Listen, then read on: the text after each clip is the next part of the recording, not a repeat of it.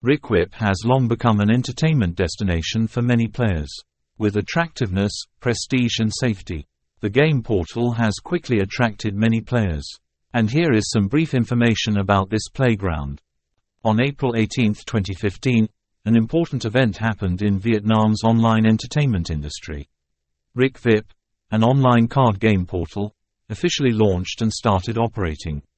The special thing is that the game portal is not simply an entertainment playground, but also a symbol of professionalism and prestige.